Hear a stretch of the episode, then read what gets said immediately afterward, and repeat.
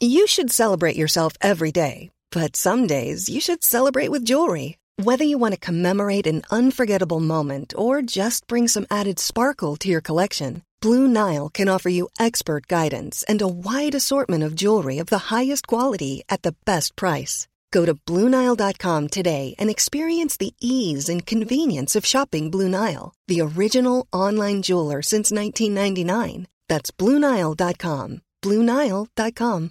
This is Paige, the co-host of Giggly Squad, and I want to tell you about a company that I've been loving, Olive and June. Olive and June gives you everything that you need for a salon quality manicure in one box. And if you break it down, it really comes out to $2 a manicure, which is absolutely insane. It's also so easy to get salon worthy nails at home with Olive and June. The difference between how your nails used to look when you did them yourself and now with the Manny system is a complete game changer. The best thing about Olive and June too is it's a quick dry. Dries in about one minute, lasts for five days, and full coverage in up to one to two coats. Visit oliveandjune.com slash perfect Mani 20 for 20% off your first system. That's oliveandjune.com slash perfect Mani 20 for 20% off your first system.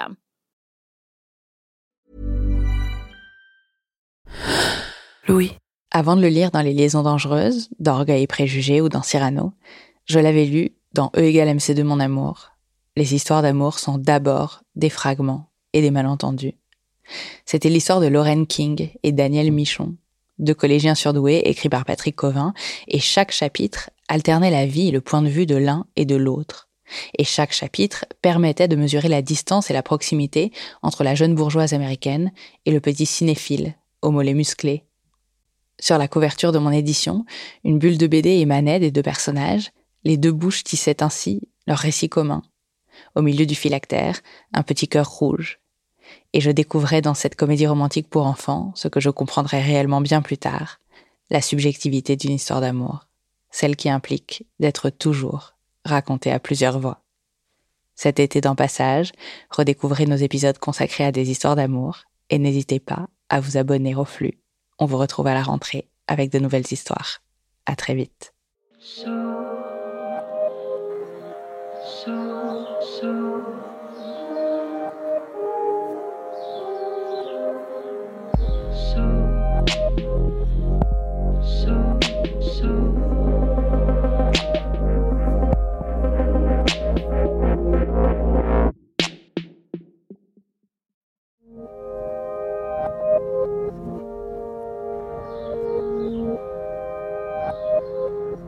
Je cherche ce qui serait pour moi une représentation picturale de l'amour, et il me semble que le baiser de Klimt est ce qui me vient le plus facilement à l'esprit. Ce sont ces deux amants enlacés, ils portent tous les deux des robes jaune or, on ne distingue plus bien quel membre est de quel corps. Ils se mélangent. Il existe de nombreuses interprétations possibles de cette œuvre, mais elle incarne pour moi ces expressions qui disent que l'amour est forcément fusion, L'homme quittera son père et sa mère et s'attachera à sa femme, et les deux deviendront une seule chair, explique la Torah. Ils ne sont plus deux, mais un seul, poursuit le Nouveau Testament. Si notre représentation de l'amour équivaut à la fusion, alors quid de la distance? Est-ce qu'il peut y avoir amour dans la distance? Quelques mètres qui séparent deux amants estompent-ils la puissance de la passion ou l'alimentent-ils au contraire, comme Camus écrivant à Casares j'ai pour toi l'infinie patience de l'amour, la furieuse impatience du désir. Et quelques kilomètres, et si la distance n'est pas seulement géographique mais culturelle Et si la distance est aussi émotionnelle Dans cet épisode, voici une histoire d'amour et de distance au micro de Marie Sala. C'est un épisode bilingue et vous écoutez la version avec traduction. Je suis Charlotte Pulewski. Je suis Maureen Wilson. Bienvenue dans Passage.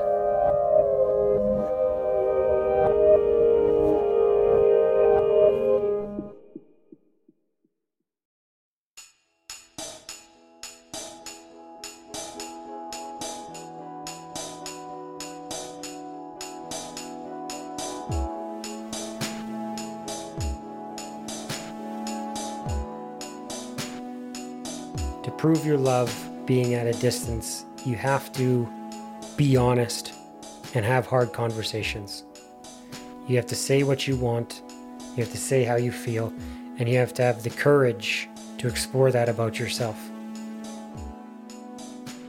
Pour prouver son amour à quelqu'un quand on est loin de l'autre, il faut être sincère et avoir des conversations franches. Il faut dire ce qu'on veut, il faut dire ce qu'on ressent et il faut avoir le courage de faire cette introspection.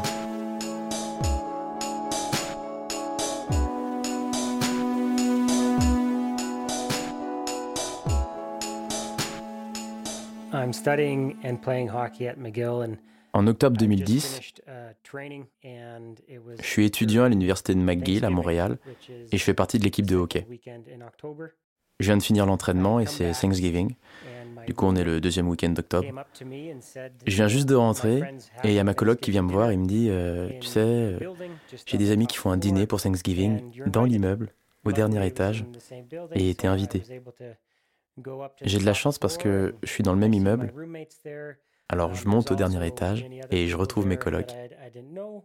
Et il y a plein d'autres personnes aussi que je connais pas. Et le dîner est vraiment sympa. Dans l'entrée, Du coin de l'œil, j'aperçois une super belle fille qui me tourne le dos.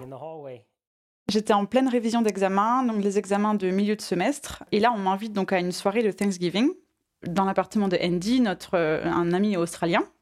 J'accepte, mais euh, voilà, un peu hésitante puisque j'étais en pleine révision. Euh, donc j'y vais euh, pour quelques minutes, donc trop mal habillée, pas maquillée. Et donc je retrouve mon groupe d'amis, quelques étages au-dessus de l'étage où j'habitais moi. On commence à, discuter. Et quelques minutes plus tard, je vois ce garçon qu'il est habillé très casual, donc avec une casquette à l'envers, très beau. C'est vraiment un, gros flash. C'est comme dans un, dans, un, dans un film, comme dans un rêve, où je vois une auréole autour de son visage. Donc mon cœur se met à battre. Enfin, j'ai jamais ressenti ce genre d'émotion. Donc ouais, j'ai l'air complètement absente. Je, je, je sais plus ce qui m'arrive, je sais plus qui est autour de moi, etc. C'est comme un, moment suspendu euh, complètement. Je, me dis que, que c'est l'homme de de ma vie, quoi. Que que je repartirai pas de cette soirée, euh, voilà, sans information et sans le connaître ou autre. Clairement, elle est belle. Mais bon, des belles femmes dans le monde, il y en a plein. Mais elle. Elle me marque vraiment, quoi, c'est intéressant. Mis à part son apparence physique, il y a autre chose qui m'attire chez elle.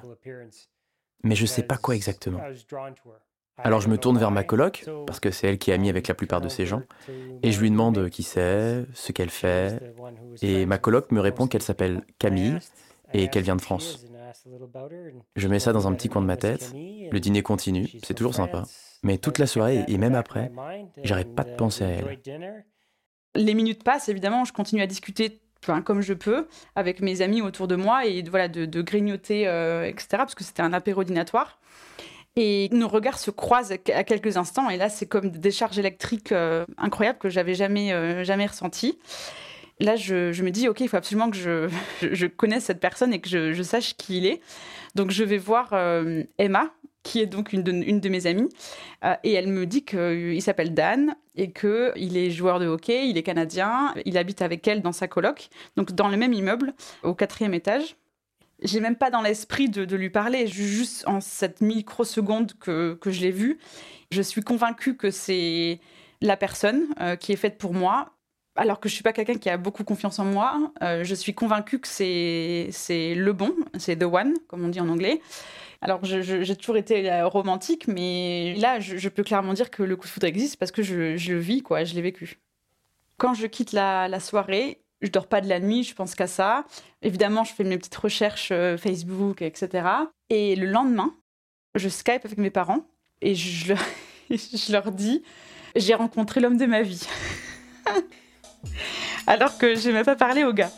Alors je vois mon, mon père qui est complètement enfin, surpris, euh, bon, un peu détaché, et ma mère qui est euh, surprise et très enjouée. Euh, très très heureuse. Enfin, je, sais pas si elle m'a vraiment cru, mais en tout cas, euh, il, savait que j'étais assez déjà assez mature dans mes émotions, euh, même si euh, je n'ai que 19 ans. Quand j'y pense, euh, c'est dingue. Parce que je n'ai pas parlé à la personne, je l'ai juste vu, entreaperçu. Et puis je suis convaincue que c'est le bon. Et j'ai enfin mes parents quand même, mes, mes parents, que, que j'ai rencontré l'homme de ma vie.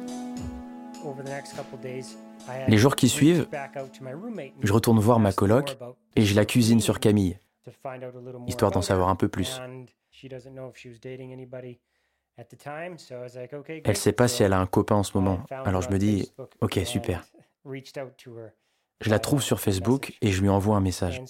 Je sais pas vraiment quoi dire, alors je reste assez simple. Je lui demande si elle se souvient de moi et si elle voudrait qu'on se revoie. Les jours passent et je reçois un message Facebook que je mets deux jours entiers euh, à déchiffrer puisque c'est en anglais vu qu'il est anglophone. Moi, j'ai un anglais, je sors du bac en France, on n'a on pas du tout un bon niveau. Donc, il se décrit, donc il me dit voilà, je suis le gars euh, avec la barbe euh, blonde à la soirée voilà, de Thanksgiving. Je me présente maintenant et il me demande bah, comment était le reste de ma soirée.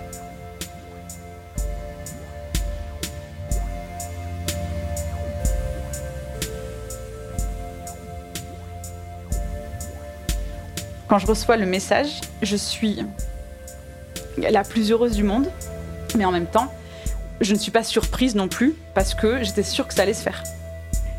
Donc en réponse du message, après plusieurs jours de réflexion sur comment je vais lui répondre, je réponds Salut Dan, en effet je sais qui tu es.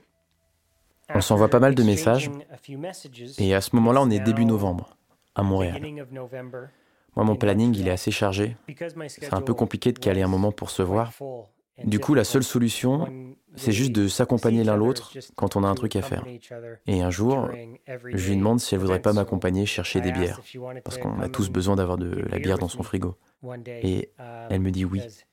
Et comme on est des étudiants fauchés, on se dit allons-y à pied, c'est plus sympa. Et on se retrouve dans le hall de l'immeuble, vu qu'on habite le même immeuble. En la voyant dans le hall, je suis super content. C'est la première fois qu'on va passer du temps seul, tous les deux, et c'est peut-être l'occasion de créer quelque chose en vrai, au-delà des messages écrits. On est tous les deux habillés comme on l'est en novembre à Montréal, et on sort, on, on commence à marcher. C'est une belle soirée. La neige tombe, mais tombe doucement. La soirée, elle est très paisible. C'est une soirée silencieuse. Mais bon, cette sensation, c'est peut-être parce que je suis absorbé par ma conversation avec elle. Du coup, je suis focalisé sur elle. Je me rends pas bien compte que la vie continue autour de nous. On marche, on parle, on rit. Tout semble naturel. Je trouve son niveau d'anglais très bon et elle comprend tout ce que je dis. Je, je suis hyper ultra stressée. Je me sens toute petite, je me sens toute vulnérable complètement euh, gamine et enfin immature. Euh, et lui qui mène la conversation et, qui semble tellement intelligent, tellement cultivé, tellement maître de, du moment. Donc je me sens vraiment euh, ouais, toute petite quoi. Il y a quelque chose chez elle qui m'attire. Je suis incapable d'y voir la logique, de mettre des mots dessus. Je la connais pas. Je sais pas si elle est cool, sportive, drôle ou intelligente. Elle est clairement belle. Mais il y a quelque chose d'autre qui m'attire chez elle. Je pense que ce qui me plaît dans la situation, c'est que je brûle d'envie de savoir pourquoi elle m'attire, en la connaissant mieux. Je me rends compte qu'être avec elle, c'est le sentiment que je suis là où je dois être. On marche dans Montréal en parlant de tout et de rien. On rentre et Camille remonte dans son studio. Et là, il y a une fille dans le hall qui me dit que je devrais lui donner une bière. Et je suis complètement amoureuse. complètement amoureuse. Et dans la soirée, je pars pour aller voir mes, autres amis. Et là, je, m'aperçois qu'il a laissé une bière avec un petit mot en guise de, de petit souvenir. Et donc, ça me fait très très chaud au cœur. Il a écrit Pour quand tu as besoin d'une pause de révision? Signé Dan. Avec un petit smiley dans le dé. Donc je rentre dans mon appartement avec la bière et le, gentil mot euh, laissé avec la bière. Et puis, bon, on a passé un, moment de nouveau complètement suspendu, mais un moment banal puisqu'il allait juste au supermarché chercher ses bières pour sa soirée. Je suis ultra heureuse, mais j'ai un sentiment de frustration parce que j'ai envie de plus. Quelques semaines après notre balade, on continue de s'envoyer des messages, mais on a du mal à trouver du temps pour se voir. Il faut se rendre compte du temps que je consacre à la fac et au hockey. Ça domine ma vie et ça domine mes pensées. Quand je pense pas à l'une, je pense à l'autre. Et quand on y réfléchit en termes d'heures, un étudiant à plein temps, c'est environ 40 heures par semaine. Le hockey, c'est 20 à 40 heures par semaine, alors je consacre au moins 60 heures par semaine à l'un ou à l'autre. Alors s'imaginer s'engager dans une relation sérieuse, c'est beaucoup... Je sais pas comment ajouter ça à mon emploi du temps surchargé. Mais un week-end, le mec chez qui on était allé pour Thanksgiving organise un before chez lui. J'y vais et Camille est là. C'est l'une des raisons pour lesquelles j'y vais. Et c'est cool. Sauf que j'ai déjà un truc prévu et je dois retrouver des amis un peu plus tard. Donc après l'apéro, je m'en vais. On s'apprête à sortir. Et là, je vois Dan qui part. Donc, dégoûté, gros sentiment de solitude euh, tout d'un coup. Il sort et quelques minutes après, je le vois revenir. Et donc, il revient bien habillé. Il revient habillé pour sortir. Euh, donc, il s'était changé. Donc nos amis lui demandent ah mais euh, tu reviens c'est super et tout. Il dit oui oui je, vais je sors avec vous. Donc là yes, je me dis yes trop bien il sort et pour la première fois il sort avec nous.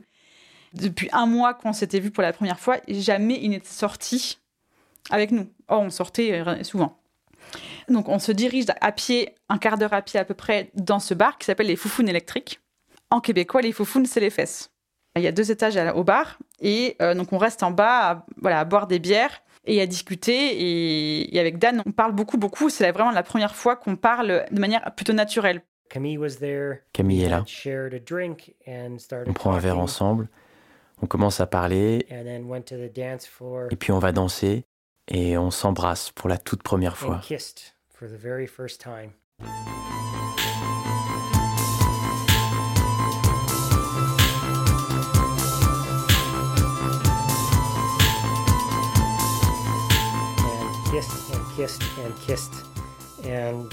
Et on s'embrasse. Et on s'embrasse. Et on s'embrasse. C'est, comment dire, un sentiment que j'ai quasiment jamais ressenti dans ma vie. Ce sentiment que ça va de soi, que je suis à ma place. C'est comme s'il n'y avait personne d'autre dans le bar. Comme si on était tout seul. Notre monde se limite à nous deux. Um, un moment magique dans un lieu uh, tout sauf magique. Mais c'est peut-être ce qui le rend si marquant. Et je suis content d'avoir suivi mon instinct, d'avoir annulé mes plans et d'avoir retrouvé Camille. Les, émotions sont, sont, inexplicables tellement elles sont fortes et, et j'ai jamais ressenti ça, euh, même si c'est que des baisers, jamais j'ai ressenti ça auparavant. Donc là, 3 heures du matin, les lumières se rallument. et on, repart du coup euh, tous ensemble.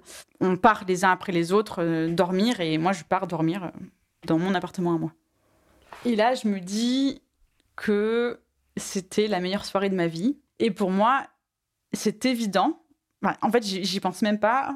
donc c'est évident que on est ensemble. When I got home, I was lying in bed just une fois chez moi, je m'allonge sur mon lit. Je suis juste heureux. Je ressens une joie profonde.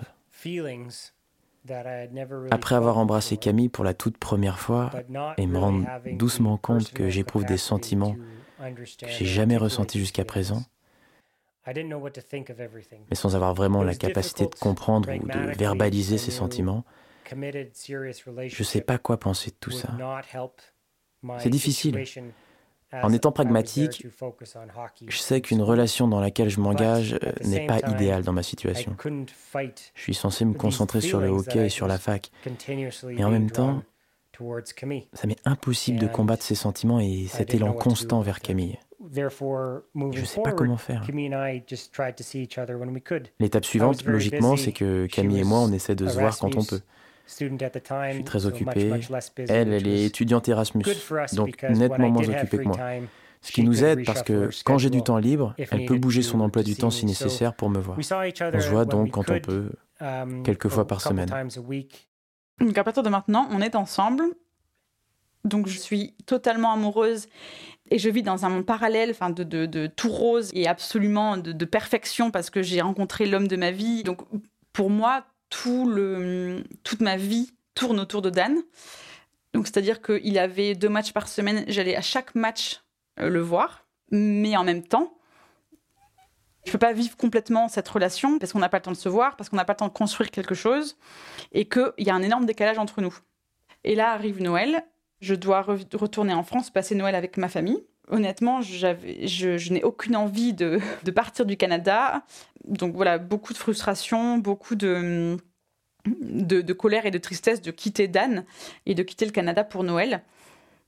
Et encore plus de frustration et de colère et de tristesse quand je m'aperçois qu'en fait Dan ne me parle pas du tout et ne me demande pas de nouvelles. Il m'envoie seulement un message au bout de plusieurs jours. Bah, je, je suis très surprise et très très déçue. Aux vacances de Noël, je dois regarder la réalité en face. Et la réalité, c'est que Camille rentre en France à la fin du semestre. Et je sais qu'une relation sérieuse, c'est difficile. Alors une relation longue distance, c'est tout simplement impossible. Et malgré ces sentiments nouveaux, et quel que soit l'effet que me fait Camille, de manière purement pragmatique, ça ne peut que finir en désastre, puisqu'elle part à la fin de l'année scolaire, quoi qu'il arrive. La réalité des faits, c'est qu'il me reste plusieurs années de fac et de hockey, et juste quelques mois avec Camille. Et ce qui me paraît le mieux, en toute logique, um, c'est qu'on se sépare pour que je puisse de nouveau me concentrer sur mes objectifs. Je rentre au Canada au bout de deux semaines. Donc je lui dis qu'évidemment je suis disponible et libre euh, le soir où je rentre. Et donc il vient me voir. Donc on passe la soirée ensemble. Et je suis de nouveau très heureuse et d'être là et, d'être avec lui.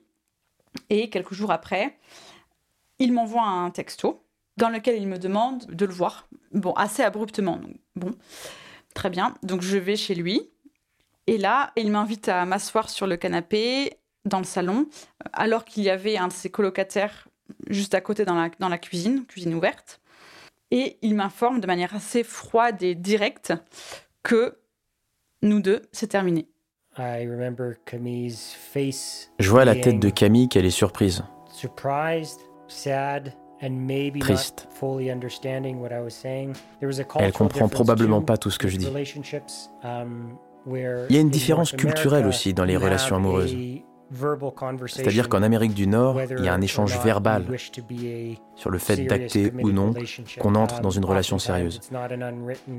Souvent, c'est pas une règle tacite, comme en France, où si on s'embrasse ou autre, tacitement, on est en couple. Non, en Amérique du Nord, on a une vraie conversation.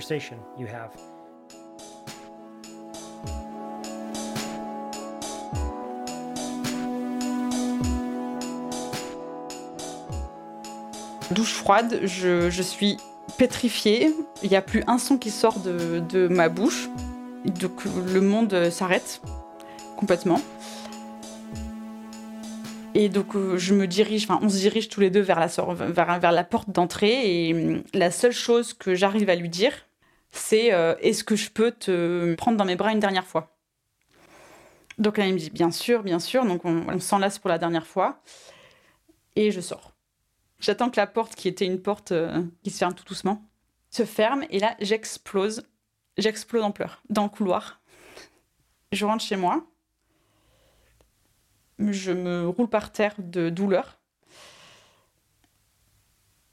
Et je pleure toute la nuit.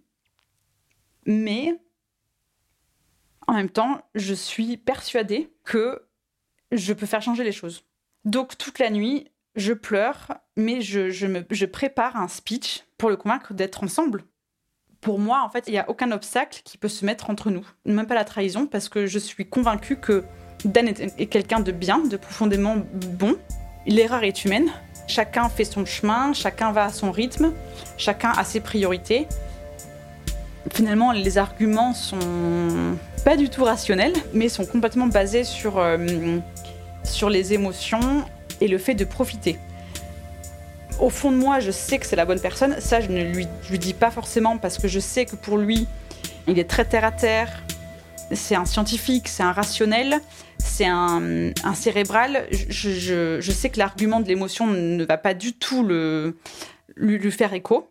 En revanche, je, mise tout sur euh, le fait de profiter, qu'on n'a qu'une seule vie, qu'il y a quelque chose de très fort entre nous qui ne peut pas le, nier, que je sais qu'il ressent ça aussi, même s'il ne me l'a jamais dit, puisqu'il ne parle pas d'émotions. Moi, je suis à fond dans les émotions, lui il ne parle pas du tout d'émotions. Oui, je pars en mai. Oui, euh, ce sera terminé après mai. En revanche, il faut profiter jusque-là. Donc, le lendemain matin, vers 7 heures du matin, je lui envoie un texto en lui demandant slash ordonnant de venir me voir pour parler. Chose à laquelle il répond oui, ok, je viens. Donc il arrive dans ma chambre. Je suis dans un état pitoyable puisque j'ai pleuré toute la nuit. J'ai pas dormi la nuit donc j'ai je suis boursouflée de partout et je suis immonde. Il arrive, je suis dans mon lit et euh, voilà, là il, est là debout à côté du lit euh, et je lui sors ma tirade. il a l'air très surpris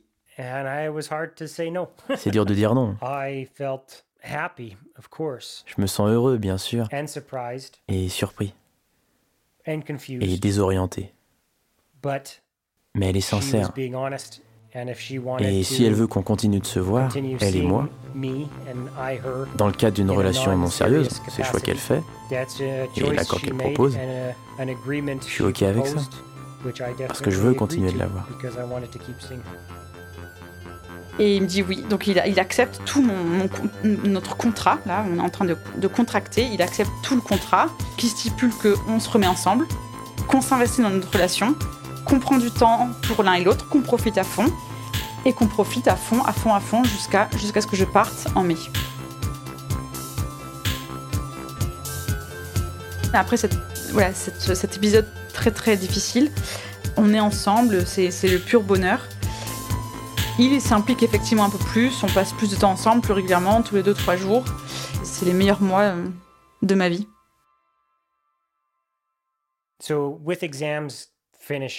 Entre les examens qui se terminent et elle qui rentre en France, il y a un moment où on n'a aucune obligation. Moi, j'ai rien de prévu pour le hockey ou pour la fac, et elle, elle a rien à faire aussi pour la fac. Alors on commence à réfléchir à ce qu'on peut faire dans ces derniers moments tous les deux et on se décide ensemble.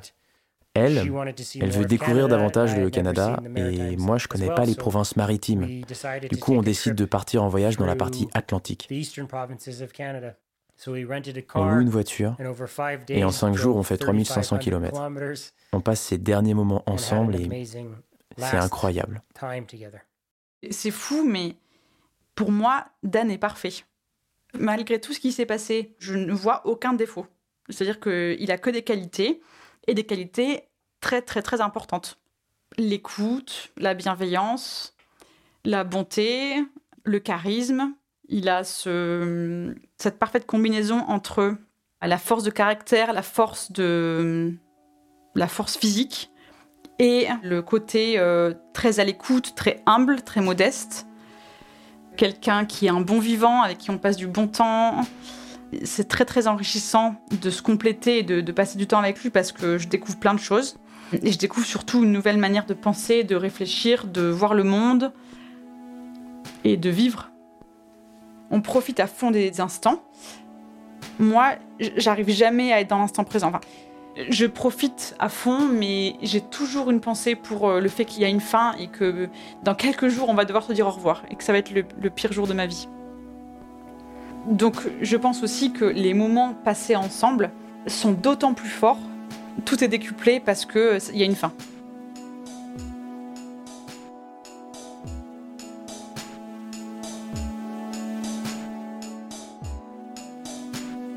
Après ces cinq jours, on rentre à Montréal et on passe une dernière nuit ensemble. Le lendemain, elle repart en France il y a un sentiment euh, amer, enfin, il y a une gêne euh, qui était là. Il y a une espèce de, d'envie, de, enfin, d'envie de vomir, de, d'envie de, ouais, de plus vivre, enfin, de, de, de, l'envie de, de passer ces moments-là parce que c'est les pires moments de la vie, quoi. Je l'aide à faire ses bagages, à préparer son départ et je lui dis au revoir. Il y a des larmes, évidemment. J'ai jamais été du genre à pleurer. Mais cette fois, les, larmes coulent parce que c'est très dur de la laisser partir. Là, il n'y a pas de mots. On ne s'est rien échangé. On, les, regards, on peut pas, je ne peux même pas le regarder euh, parce que sinon, euh, voilà, ça n'allait pas aller. Donc on se quitte euh, affreusement. C'est un gros déchirement. Là, là, je me sens plus moi-même. Il y a une partie de moi qui est qui est restée avec lui. Ensuite, elle part. Je retourne dans son appartement. Je reste 3 ou 4 heures dans sa chambre. Et je pleure plus intensément que j'ai jamais pleuré. Et je m'endors dans son lit. C'est bizarre.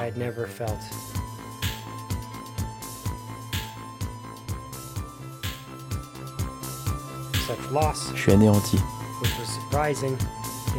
C'est toujours difficile de rompre, mais j'ai jamais ressenti un tel sentiment de perte, ce qui est très surprenant sur plein d'aspects.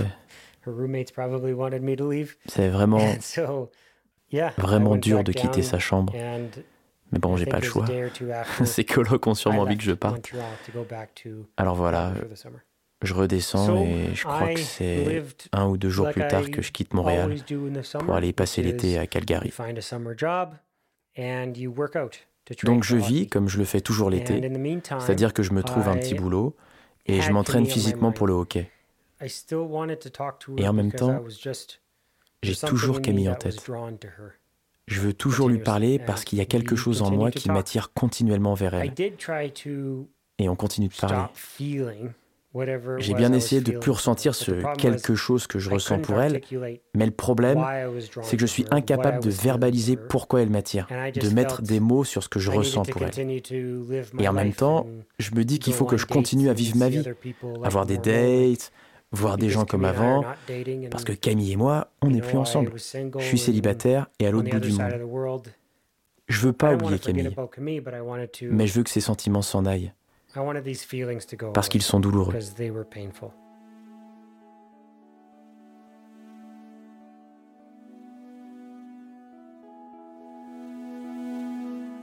Donc je retourne à Toulouse en France euh, où, est ma famille et je passe un été très très difficile. Je suis en décalage horaire. Je m'aperçois en fait que je donc je veux rester en décalage horaire en quelque sorte parce que c'est un sentiment très fort que de ne pas vivre à la même heure que la personne que, j'aime. Alors non seulement on ne peut pas, on pas vraiment se parler, parce que il vit la, sa journée quand moi je dors, et vice-versa. Mais en même temps, il y a un énorme décalage où en fait on ne vit pas en même temps. Et je me pose une, question euh, voilà, qui devient de plus en plus euh, insistante, qui est est-ce que ma vie à Montréal était la réalité ou est-ce que c'était qu'une bulle en fait? Et j'ai vraiment l'impression que là, de retour en France, mon année au Canada était irréelle, tellement c'était euh, incroyable. Et donc je me dis, ok, je dois absolument y retourner pour savoir si c'était réel ou pas réel. Donc je me mets en tête de trouver un travail, un petit boulot, un boulot alimentaire, pour me payer mon futur voyage au Canada. Entre-temps, j'essaie de désaimer Dan en m'occupant quand même, euh, et notamment en faisant la rencontre euh, d'un autre garçon, euh, super, avec qui ça se passe très bien, et avec qui je passe donc l'été. Je n'arrive pas à désaimer Dan pour autant. Alors on, s'écrit, mais évidemment on n'est pas ensemble. Donc, pour Dan, on n'est plus ensemble. Camille me fait savoir qu'elle a la possibilité de passer une semaine à Montréal. Elle me demande si je serais d'accord. Bien sûr, d'un côté, je me dis non, ça aiderait en rien, ça, ça risque pas de m'aider à surmonter les sentiments que j'ai pour elle. Mais évidemment, je dis oui. Um, La voir ici à mes côtés pendant une semaine en octobre, ça peut être formidable. Et c'est ce qu'elle fait. Je vais à l'aéroport avec son ancienne coloc pour aller la chercher et la revoir, alors que c'est quelque chose qui me semblait impossible. Je suis tellement stressé, je suis tellement angoissé. C'est surréaliste d'attendre à l'aéroport dans l'idée de la revoir, parce que je pensais que ça n'arriverait jamais. Et voilà, elle sort de l'aéroport, je la vois, j'ai le cœur qui flanche complètement. Je sais pas, je, je suis dévasté et en même temps rempli de joie. Je suppose que c'est de ça dont les gens parlent quand ils disent qu'ils sont foudroyés. Je vais la prendre dans mes bras. Je l'embrasse. C'est un petit air de paradis. Comme à chaque fois avec Camille, dès que je la revois, et là c'était à l'aéroport, c'est une sensation nouvelle. Et on passe une semaine merveilleuse ensemble. Je me souviens qu'on passe autant de temps que possible ensemble et qu'on profite de chaque minute qui passe.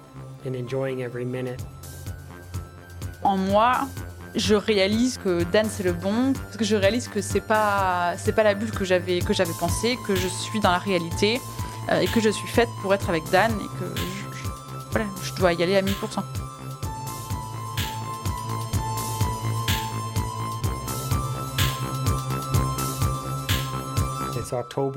Ça y est, c'est le moment de se dire au revoir. De mon côté, je me dis, ok, c'est de nouveau des adieux définitifs. Il faut reprendre le cours de ta vie maintenant. Moi, je repars complètement sereine et, alors évidemment, très triste et très déprimée, mais je repars sereine, convaincue, amoureuse et, et sûre de moi. Je continue de vivre ma vie. J'ai des problèmes de santé, ce qui m'éloigne de la glace, et je ne peux pas jouer au hockey de la saison. Mais je travaille dur pour retrouver ma santé, retrouver la forme, tout en persévérant à la fac. Camille et moi, on continue de s'écrire. C'est la fin de l'année, je termine ma deuxième année. Camille a maintenant sa licence. Je repars à Calgary pour l'été et rebelote, le boulot d'été, l'entraînement qui continue, et je reviens à 200% question santé. Donc c'est la dernière année pour moi de bachelor et je décide de faire un master en, Suède. Et donc je pars en Suède euh, l'été d'après. Je rentre à Montréal fin août pour commencer ma troisième année. Mais je suis écarté de l'équipe de hockey pour un certain nombre de raisons. Ce qui me fait mal au cœur, bien sûr, parce que c'est mon rêve de jouer au hockey. Et désormais, je ne peux plus être dans l'équipe de McGill. Pour faire court, une opportunité se présente à moi. Je peux jouer au hockey à l'université Dalhousie de Halifax, une nouvelle université, dans une nouvelle filière. J'étais en section enseignement à McGill et là je pars en psychologie à la faculté des sciences de Dalhousie. Donc, il se passe un an et demi sans qu'on se voit. Avec Dan, on continue de se parler. Donc, c'est beaucoup d'emails. On ne Skype pas, on ne se voit pas, on ne se parle pas parce que on n'est pas ensemble. C'est une discipline qu'on s'est mis. Moi, aussi pour moi, je ne suis toujours pas du tout sûre de moi et de mon anglais. J'ai toujours un anglais euh, voilà, très intermédiaire. Et pour moi, Skyper, parler en live, c'est très très dur. Et c'est très stressant. Donc ça me va très bien qu'on parle finalement euh, par écrit. Et la communication, euh, malgré tout, est très très difficile, puisqu'il y a un énorme décalage de culture, de langue et que par écrit, ben, il n'y a pas d'intonation, il n'y a pas de sensation, il n'y a pas d'émotion. Et donc tout ce qui est écrit est ancré. Et donc il est très facile de, de juger et de, de mettre des émotions qui sont fausses sur des mots. Euh, et donc ça crée d'énormes euh, incompréhensions. Et il y a un, un jour en particulier qui, a, qui, qui marque l'apothéose de ces problèmes de communication je reçois un email de Dan euh, qui s'appelle Clusterfuck. Donc, cet email dénonçait en fait le mal-être qu'il avait de ne pas réussir à communiquer avec moi. Donc là, on décide de se créer un code de communication souligné par je ressens telle chose, je pense telle chose, euh, qu'en penses-tu? Et pour vraiment s'aligner et, se, et mieux se comprendre. Donc j'arrive à Halifax, je ne sais pas à quoi m'attendre pour ce nouveau chapitre de ma vie. Camille et moi, on continue de se parler. Et la vie se poursuit comme ça un certain temps jusqu'au point où on doit arrêter de se parler.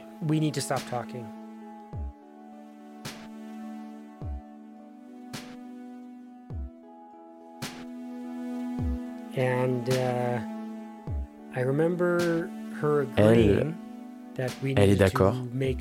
Il faut qu'on prenne une décision. Soit on est ensemble, soit on n'est pas ensemble du tout, mais pas être dans cet entre-deux. C'est injuste pour les personnes qu'on pourrait potentiellement rencontrer. Maintenant, c'est l'été 2013 et j'ai fini ma première année à Halifax. Camille et moi, on se parle plus. Trois mois passent sans l'ombre d'un échange. Et je finis par avoir une révélation. C'est un dimanche matin. Je suis dans ma chambre chez mes parents. Je me réveille.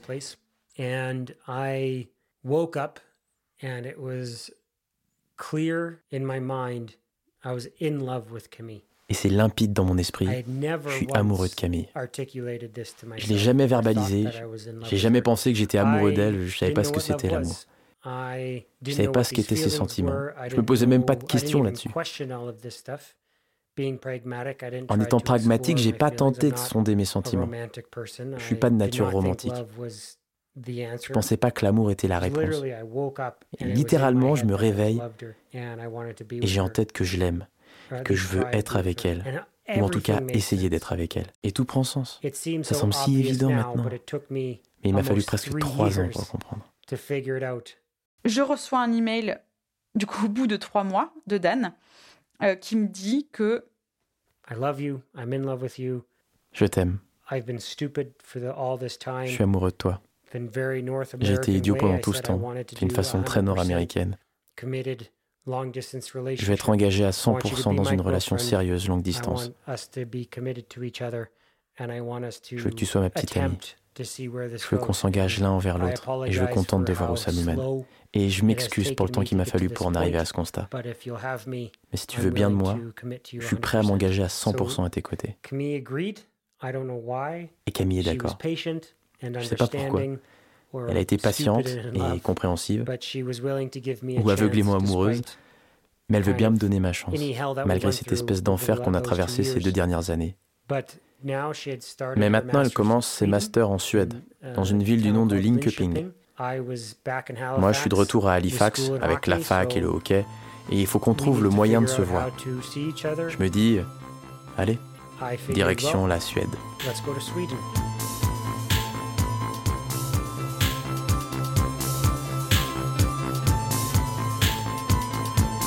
Suis assez surprise parce que je m'attendais pas du tout à ça.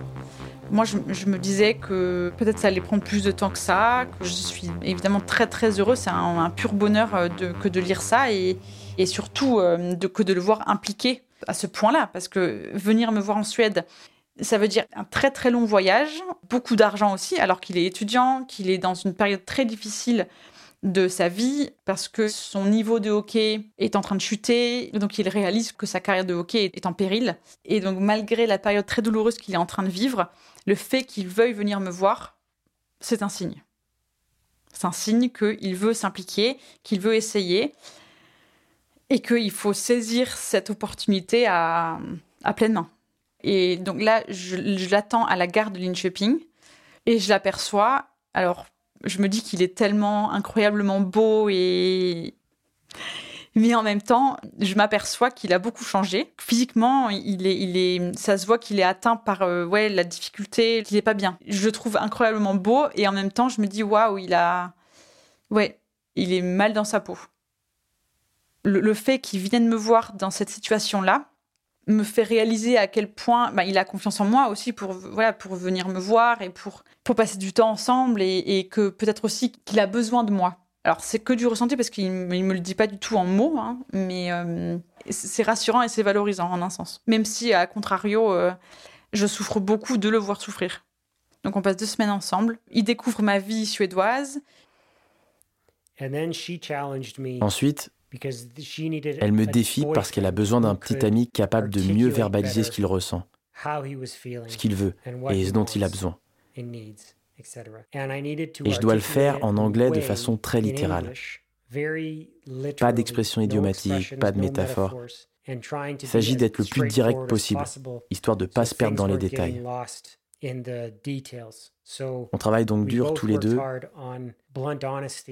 pour parler avec la plus grande franchise et s'assurer que les malentendus s'estompent. Au fil du temps, On fait d'immenses progrès en termes de communication et toutes ces disputes futiles qu'on pouvait avoir avant commencent à disparaître parce que les malentendus disparaissent eux aussi. Donc il repart au Canada et le, ce départ-là, c'est la première fois que moi j'arrive à maîtriser mes, mes émotions et lui non. Et je le laisse à, la gare de nouveau de Linköping et il est euh, totalement euh, démuni, enfin totalement en pleurs et waouh. Et là, c'est très dur de vivre ça. Mais voilà, on est ensemble et on, va construire quelque chose de nouveau et qui va, qui va fonctionner. On est maintenant en 2014. Je me casse une jambe. Ça met fin à ma carrière dans le hockey. Et tous les rêves que j'ai d'être hockeyeur professionnel sont anéantis. Il me reste un an à faire.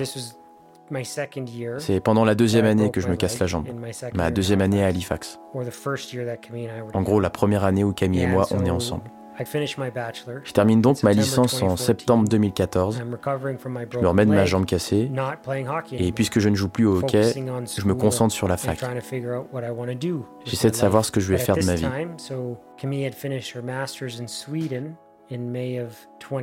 Mais à cette époque, Camille a terminé ses masters en Suède en mai 2014.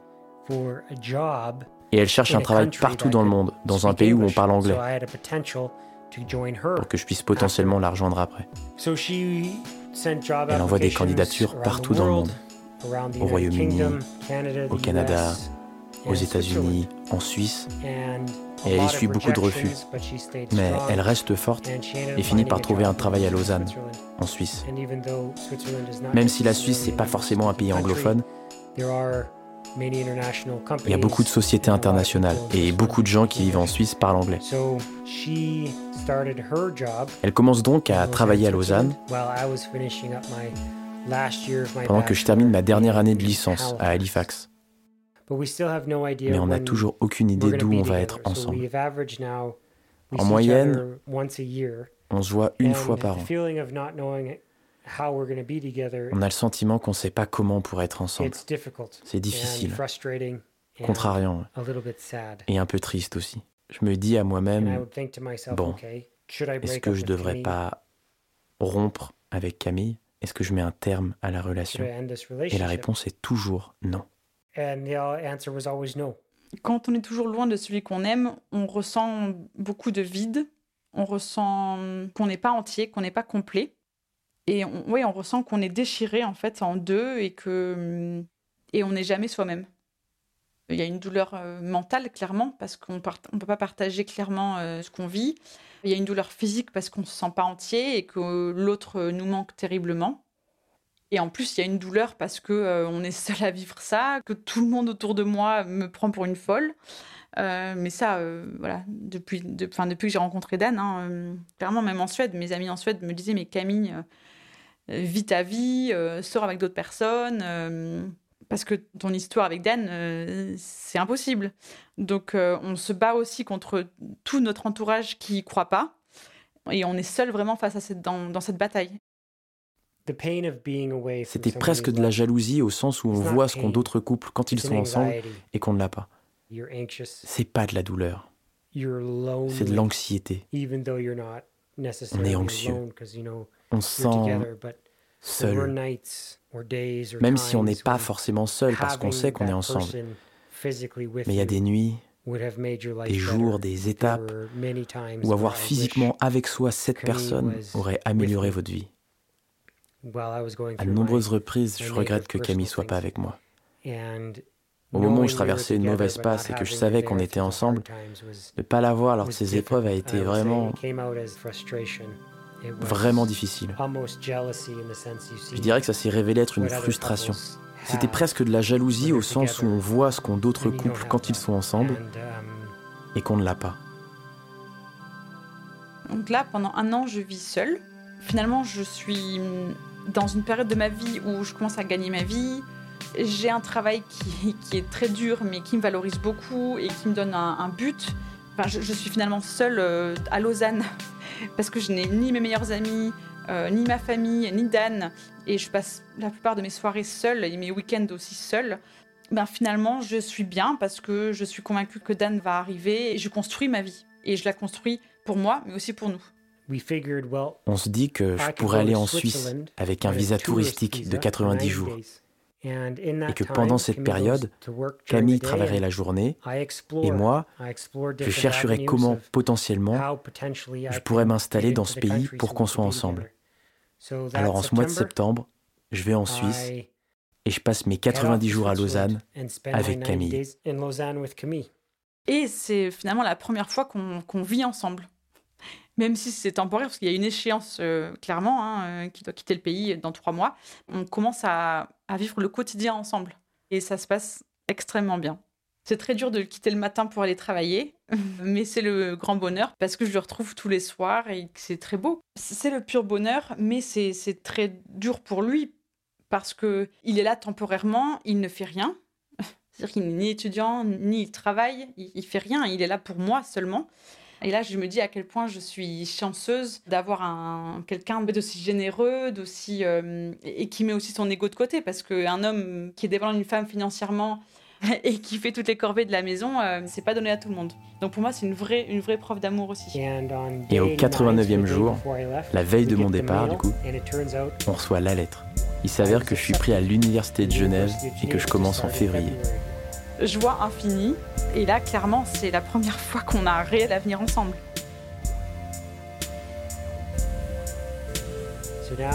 On est mi-décembre et je viens juste d'être pris. Je reviens à plein temps en février. Le moment où on se rend compte que je vais déménager en Suisse pour deux ans minimum est absolument génial. On arrive en 2017. Il est diplômé de son master, avec brio d'ailleurs. Mais là, une autre échéance se passe, c'est que ben, suite à son master, il doit quitter le pays parce qu'il n'a pas d'emploi et qu'il ne peut pas trouver un emploi en étant non européen. Et donc là, on se pose un jour et on se dit, on doit prendre une décision radicale pour continuer d'être ensemble. Et puis on se marie. Une fois qu'on prend la décision de se marier, c'est comme si on se disait, c'est bon, on a réussi. Ça a été comme finir un marathon. C'est un tel moment de paix comme on n'en a jamais vécu. J'étais convaincue depuis la, la microseconde où je l'ai rencontré, ce Thanksgiving 2010, qu'on allait être ensemble. Du coup, en février 2018, le 23 février, on se marie. J'obtiens un permis de travail B. Maintenant, l'épée de Damoclès est plus au-dessus de nos têtes. Et quelques mois après notre mariage civil, il a une réponse positive pour un emploi en CDI, donc un emploi permanent à Lausanne. Et là, pour la première fois de ma vie, je me dis qu'il n'y a plus rien qui peut nous séparer et que c'est le début d'une grande histoire, euh, puisque c'est, il n'y a plus de temporalité, il n'y a plus d'échéance, euh, il n'y a plus de deadline, et on peut clairement vivre sereinement euh, pour toute notre vie ensemble. Camille m'a toujours dit qu'elle avait eu un coup de foudre quand elle m'a vu. Elle a su qu'on serait ensemble. Je ne sais pas quoi en dire, ni quoi en penser. Je sais toujours pas si je crois au coup de foudre. Mais quoi que ça ait été, la sensation qu'elle a eue, la patience dont elle a eu la ressource, le courage qu'il lui a fallu pour me donner du temps et un espace pour arriver au point où elle était, sont tels que je lui en serai toujours reconnaissant.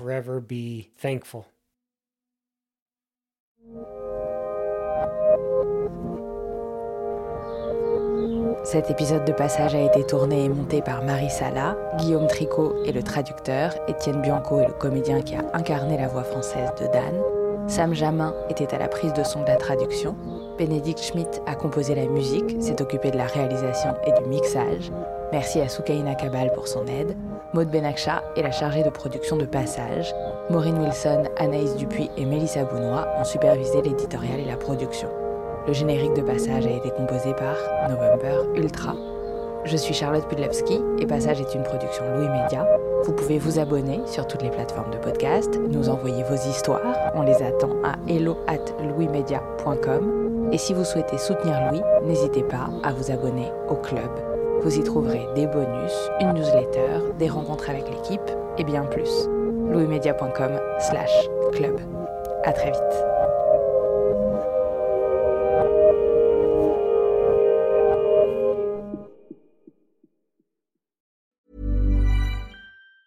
Hi, I'm Daniel, founder of Pretty Litter. Did you know cats tend to hide symptoms of sickness and pain? I learned this the hard way after losing my cat, Gingy. So I created Pretty Litter, a health monitoring litter that helps detect early signs of illness by changing colors, saving you money and potentially your cat's life. Pretty Litter is veterinarian developed, and it's the easiest way to keep tabs on your fur baby's health right at home. Go to prettylitter.com and use code ACAST for 20% off your first order and a free cat toy. Terms and conditions apply. See site for details. Brought to you by Lexus. Some things do more than their stated functions, because exceptional things inspire you to do exceptional things. To this select list, we add the all new Lexus GX. With its exceptional capability, you'll see possibilities you never knew existed, sending you far outside your comfort zone. But as much as the GX challenges you, it also spoils you. Its intuitive technology and luxurious features mean that wherever you go, you'll never go without. Live up to it. The all new Lexus GX.